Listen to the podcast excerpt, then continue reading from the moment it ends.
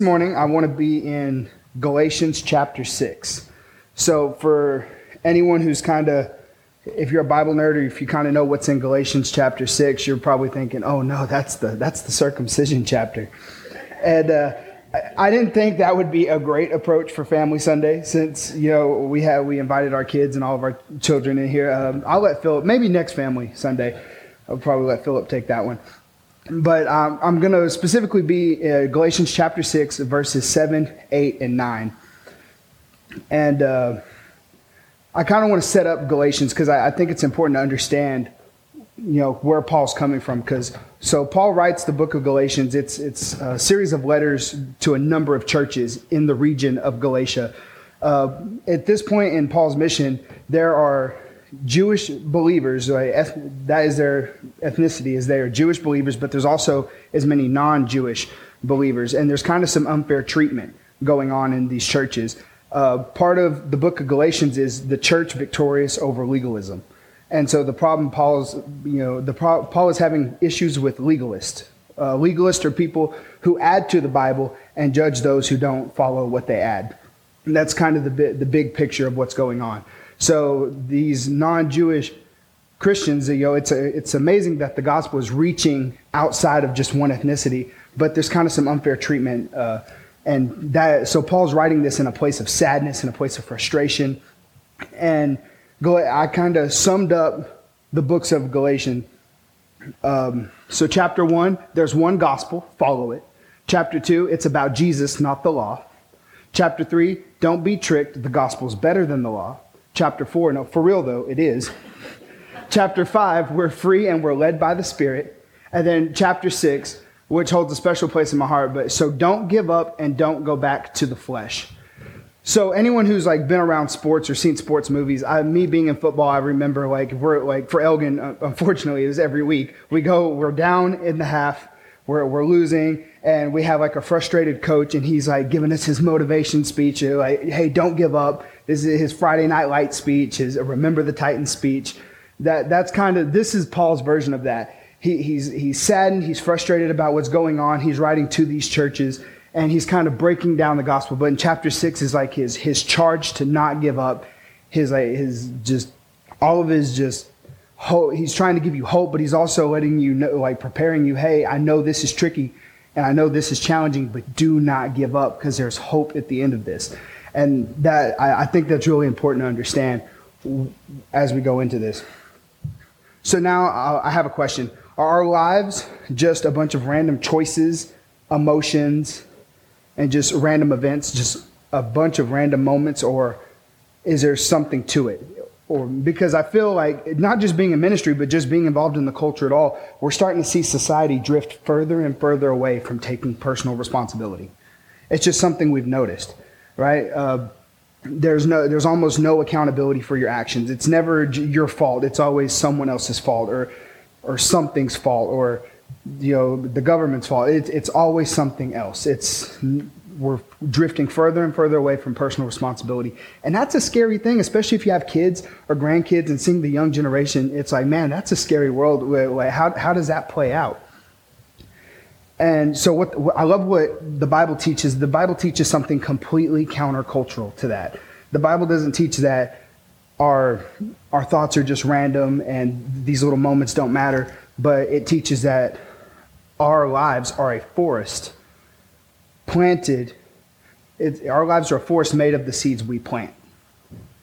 So, if we're planting depressing thoughts, we will live in a forest of depression. If we plant fruitful, uh, fruitful seeds, we will have a fruitful sport, uh, forest, using uh, living by the fruits of the Spirit. That's kind. Of, that's what the Bible's teaching. And so, what are seeds? I kind of touched on that already. Seeds are our emotions, the thoughts we choose to have, the choices we choose to make, and the choices we choose to surround ourselves. Kind of the atmosphere we we kind of lean into. So, Galatians six verse seven. Let's see, right.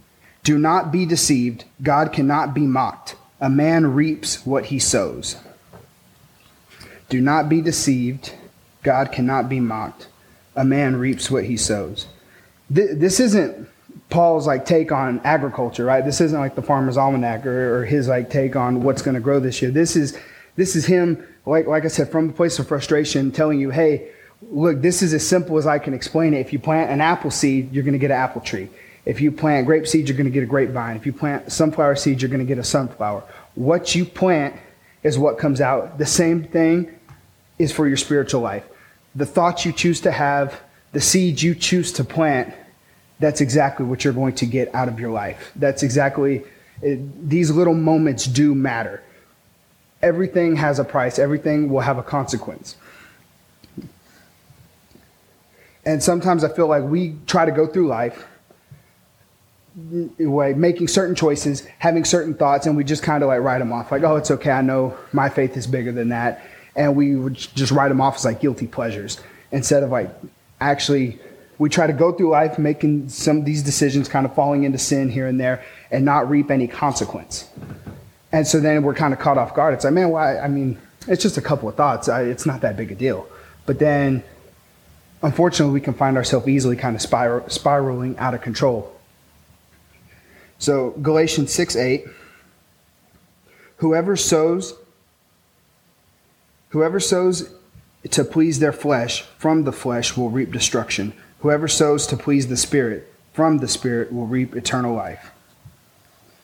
That verse specifically really hits like uh, a place in my heart. So I went through a, a, a number of challenging things when I was younger, and I didn't start having like a strong relationship with God until I was eight, which I know doesn't seem, sound like that big of a deal, but when I had no previous relationship it, it, and going through a series of just terrible, traumatic things, it was it was kind of a change of pace to now be in a Christian environment and start building my relationship with God. And it, this was the first verse I ever memorized. I was in second grade, and I, I, rem, I, rem, I memorized it the way it was taught. If you follow your selfish desires, you will harvest destruction. But if you follow the Spirit, you will harvest eternal life.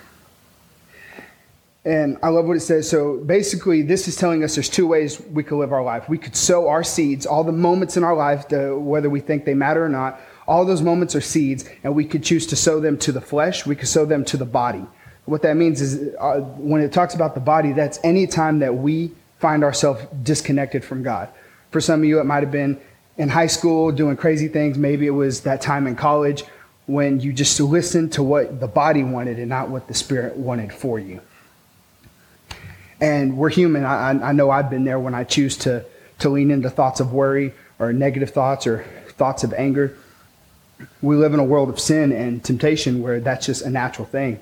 But there's Galatians 6 8, Paul's telling us basically there's two ways of life there's corruption.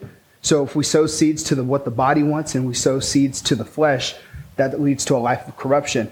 But if we choose to kind of put our needs aside, put our wants aside, and sow seeds to the Spirit, we get life from the Spirit.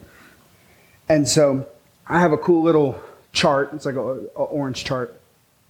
So basically, like I said, all the moments in our lives matter, right? So any moment, no matter if we try to disregard it or not, those moments are seeds. Some of us have spiritual moments, moments of faith. Some of us have negative moments, painful moments, moments of sadness, moments of depression, whatever moment we choose to lean into and hold on to and, and let like grow in our life, that starts affecting our thoughts. Some people have very positive thoughts about their faith. Some people have very negative thoughts about their faith. Some people have positive attitudes about their mental health. Some people have very negative attitudes about their career, their faith. Whenever we start letting those moments affect our thoughts, that trickles down to our attitudes, which starts kind of changing our actions. And then before we know it, we've created habits. And we all know that once you got a habit going, it's hard to break, right? I know I've been there. So, like nothing, this cycle keeps going. And now we've, years of our life have gone by, and now we have created a lifestyle, whether a healthy spiritual lifestyle or a lifestyle of corruption and falling into our selfish desires. So that, that's really what it's boiling down to. It's, it seems easy, right, to live a life, be good for a day, right? I just got to be good for this day, or I just got to be good for this week or this month. It's pretty easy. Like you go on a mission trip, it's pretty easy to be good and make good choices and have good thoughts on a mission trip. But then when you're back, you're thrown into reality real quick. And I've experienced that too. It's, it's nice when you're surrounded by a group of other believers in a different atmosphere, but the second bills and politics and everything hits at once, especially how discouraging that could be for us as adults. Can you imagine the younger generation in more confusing times? So now, uh, Galatians 6 9 is where he's kind of starting to wrap everything up. He says, Let us not become weary in doing good, for at the proper time we will reap a harvest if we do not give up. We will reap a harvest if we do not give up. So I mentioned earlier that Galatians 6 8 was important to me personally. I, w- I, I didn't have, you, you, probably by looking at me, you could kind of like guess my backstory, but you would probably be wrong. I didn't know my father. I didn't have like a strong family structure. Um, my, my mom, amazing woman, we have a great relationship now, but she had a lot of like issues going on. She was kind of living the party lifestyle, and I was mostly raised by my grandparents. I grew up in Pecos, Texas, uh, where there's like cantaloupe and tumbleweeds and dirt and oil and I didn't really have like a strong faith structure. It was just kind of living life, going through the motions. And then when my when my grandparents passed away, my whole life flipped upside down. I, um, I was taken away from my family more than uh, more than once, and dropped eight hours away in Taylor, Texas, where there's green grass and trees and ducks. And I went from a laxed family structure to a kind of a strict, a more strict Christian home. And just repeatedly being part of the consequence that my family made.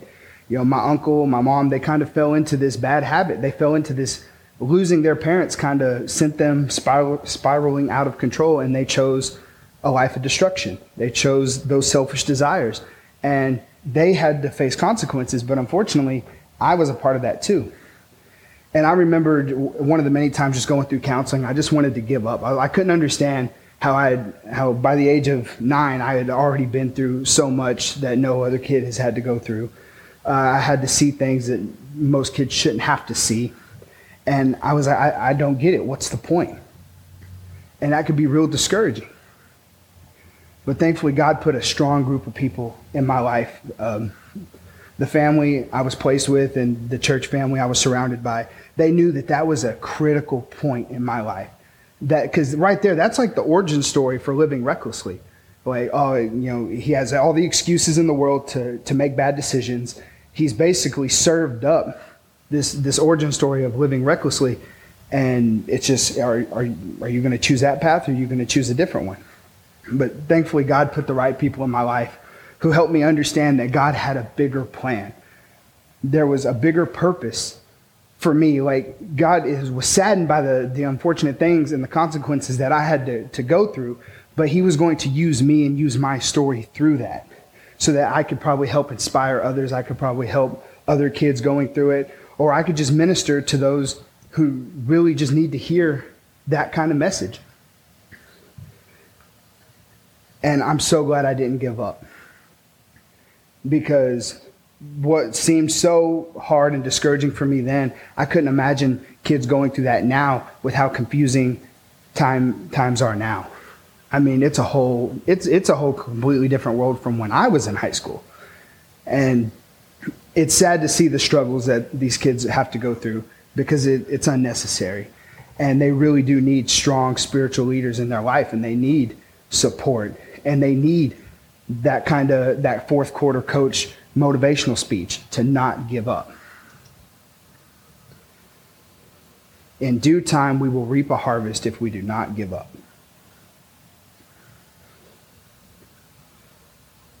So, I have kind of like this story to, to kind of show you. So, there, there's this lady, her name is Sarah Sallon. She was a historian, and then uh, she became a botanist. She was doing some research on on these trees that were around the same time that Jesus was doing his ministry and living on this earth. It was a Jerusalem date tree. Uh, it was, the psalmist had written about it, and it was known they would use it for medicinal purposes. It produced this fruit that was basically used for multi purposes. So Sarah's doing research. She she thinks this is a great idea. She thinks it's pretty cool, and uh, basically this tree went com- this plant went completely extinct. Which I know you're thinking, man, how can a plant go extinct? But I mean, maybe they're all burned down. If no one's there to take care of them, just it, I guess you could see it, right? So this plant's declared extinct. This fruit hasn't been on the earth for 2,000 years. Well, Sarah does some research and she finds that in an archaeological dig, they found some seeds that kind of resembled what a Jerusalem date tree would have looked like. So she takes a leap of faith and she reaches out. Hey, do you think I could have those seeds? And they were like, oh, they're 2,000 years old. They're not, they're, they're not, they're worth nothing. It's just a, a part of history now. And she was like, well, no, I, I still want to try. I think it'd be pretty cool. So, of course, without any hesitation, they give her the seeds. And she reaches out to her friend Elaine, who, and Elaine's like, oh, yeah, what do you want me to do with these? These are 2,000 year old seeds. They're not going to sprout. And she's like, well, we got to try. So they, they did some planning. The, it wasn't just like a random where they, they just tried to plant it in someone's backyard. They, they put in a thought of where would this tree be good? Where can it thrive? So they, they plant one of the seeds and sprouts a, a beautiful uh, uh, Jerusalem date tree. They name it. They name him Methuselah, uh, named after the oldest person in the Bible, which I thought was pretty cool. But who knew identity crisis exists in trees? Because I didn't know. They they actually needed to produce the fruit. They needed a female tree, and so they only have like four seeds left, and they're like, oh man, we um, hopefully one of these seeds are a female seed. And luckily enough, it was, and they planted Hannah. And now this tree, this plant that hadn't been on the earth for 2,000 years, is now thriving and producing fruit for the first time. And I kind of have a, a quick video of that.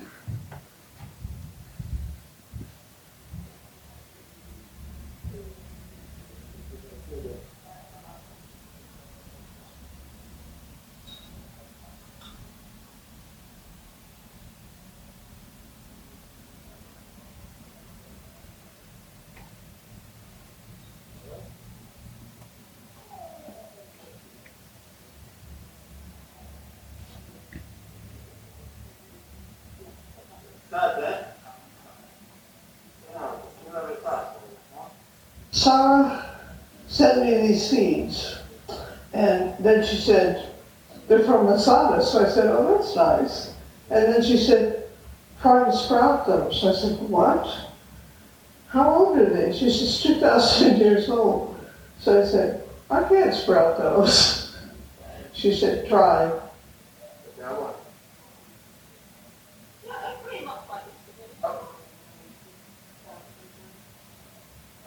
Nature has tricks up its sleeves, and it can let its seeds stay dormant for thousands of years, and we think it's gone extinct, and boom, it takes a pair of golden hands like Elaine's to bring it back to life. So for me, it's, it's a beacon. It's a symbol of hope.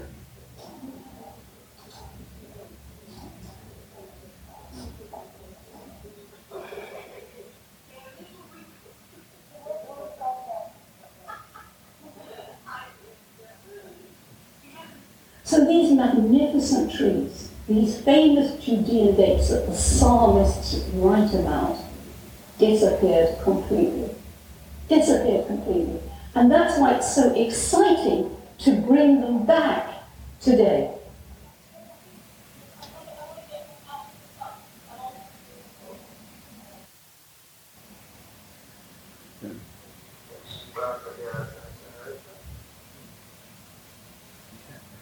I, I thought that was an, a pretty incredible story.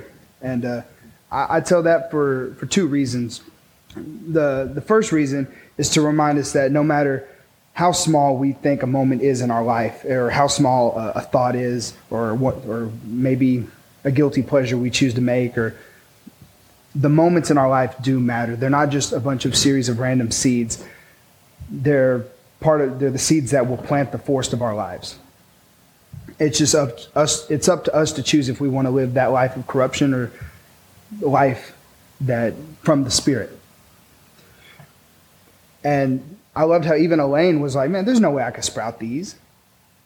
And sure enough, with time and planning, they brought this awesome tree back that hadn't been on the earth for 2,000 years. Every moment in our life, it does matter, and there is a purpose, and God has a plan. The second reason I, I tell you this is to give you hope. No matter, I mean, no matter what is going on in life, whether because we know we live in confusing times, we live in times of challenges and struggles. The world has always faced challenges and struggles, and pain and hurt. I mean, the world is very familiar to that, and it's something that we unfortunately have to go through. And Paul knows that; he knows the struggle of that. But amazing things do still happen, like that video and like that story in general. And I, I'm just glad that I had a group of people in my life to encourage me and to help me understand what God really, who God is and what He desired for me, or else I probably would have given up. And I wouldn't have the impact in people's lives like I do today. I mean, I've had the amazing opportunity to kind of help these kids understand. And it's sad to see what they have to go through because it's so unnecessary. Some of the things that high schoolers and middle schoolers and just young kids have to experience. But we know what a life of sin and when we sow seeds to the flesh, we know what that leads to. It leads to being sin capturing us, crippling us, and consuming us. But when we choose to plant our seeds in the Spirit, we are renewed by the Spirit. We are released from our sin, and we are restored through Christ. And that's an amazing thing. And I was kind of pacing, yo, I always wonder, man, is, is this really, because this has been on my heart, and I, I just kind of wanted a sign if uh, this is something God really wanted me to talk about. And so he, he gave me a pretty funny sign. My, my yard crew always comes and do, does my yard the same place for three years. And, uh, this wicked weed has grown behind one of the cars I, I don't use very much. And uh, they, my team, they, they cleaned everything. They, they did the yard perfectly, but they left that one like wicked weed just growing behind. And I was like, you know what? That's too ironic. Maybe that's my sign I'm in the right spot.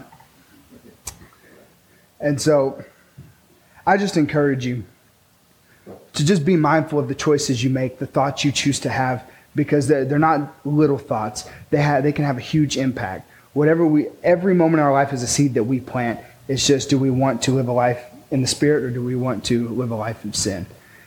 And I encourage you to not, not only think about that, but to help encourage today's young children because they are going through something we've never experienced. Yeah, we've, we've we have wisdom and we've been through our own problems, but they're facing something that we've never seen before. And they need that encouragement now more than ever. And so, with that in mind, let's kind of go to the Lord in prayer.